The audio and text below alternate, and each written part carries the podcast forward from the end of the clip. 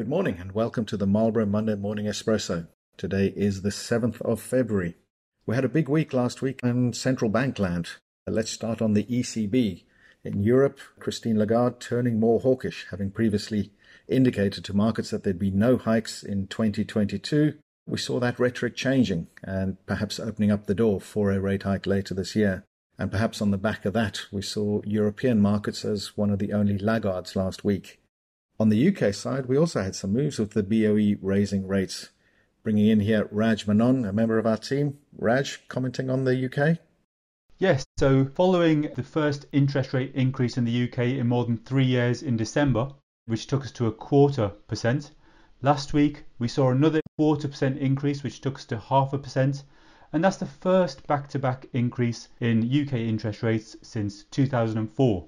Now, the market impact was actually limited as the increase to half a percent was widely expected and therefore mostly already priced into the market.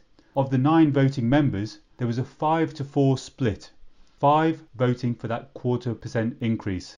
Now, the actual surprise was that the four that didn't vote for a quarter actually wanted to see a, a bigger increase. They wanted a half a percent increase to 0.75%. So, clearly recognizing that inflation pressures are still around. Perhaps more on that a little bit later. You said very little move on the UK share prices. We did have some big moves, though, on the US. Nathan? Yeah, so it was a definitely a volatile week for US equities, but they did end up positive. So that's the second week in a row with a positive return from the US. The big news definitely centered around company earnings, notably Meta Platforms or Facebook as we know it. So they reported a decline in Facebook's average daily users. And as a result, their share price fell 26% and wiped out a record 232 billion of their market cap.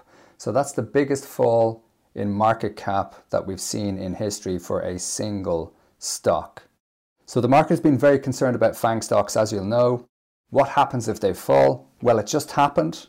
And as you can see, not all FANG stocks are the same because we also had results from Amazon and their share price was up 15% on Friday. So some good earnings coming through there, helping to support the market. And we saw that positive return for the week.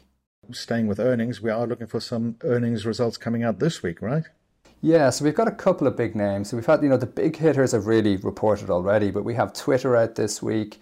We also have Disney. So if everybody remembers, we had Netflix moving in the opposite direction, so not delivering on earnings. So the question is will Disney be doing something different and will we see a positive result there? Certainly lots to look out for this week.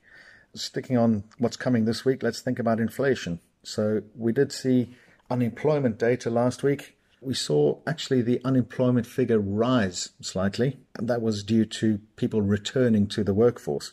So, not really much cause for concern on that front but looking for some further inflation data coming this week? Yeah, so I think that that'll be the big focus this week. Inflation data coming out in the US. It's been, you know, front and center for most people. We know that inflation has been averaging about 7% in the US for the last year. Now, if we get a big surprise to the upside, the market's not going to like that. Arguably, if we get a big fall to the downside, the market will like that, but the expectation is that that number comes in at a similar level. And finally, Nathan, you wanted to mention something on the ESG side.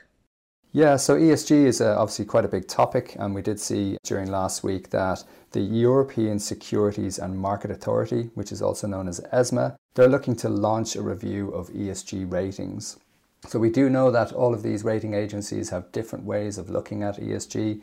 So I think that will be welcomed because the more uniformity we have in that space, the better for investors. Certainly, as you say, anything that can help give us some consistency across the ratings agencies will help investors. Looking at the week ahead again, also just something to note, we've got the Chinese market open again for the first time after a week holiday for the Lunar New Year. So far today, we've seen the Chinese market bouncing back slightly. Remember, they're playing catch up for the recovery that we saw in the US late than the previous week. On the other hand, though, the market's still concerned about property. We have seen property sales declining further, and all eyes still on Evergrande, who technically defaulted on one of their loans just a, a week or two ago. So certainly lots to look out for this week. Lots going on in markets on the economic side, on the earnings front. It should be an interesting one. We look forward to speaking to you again next week. Thank you.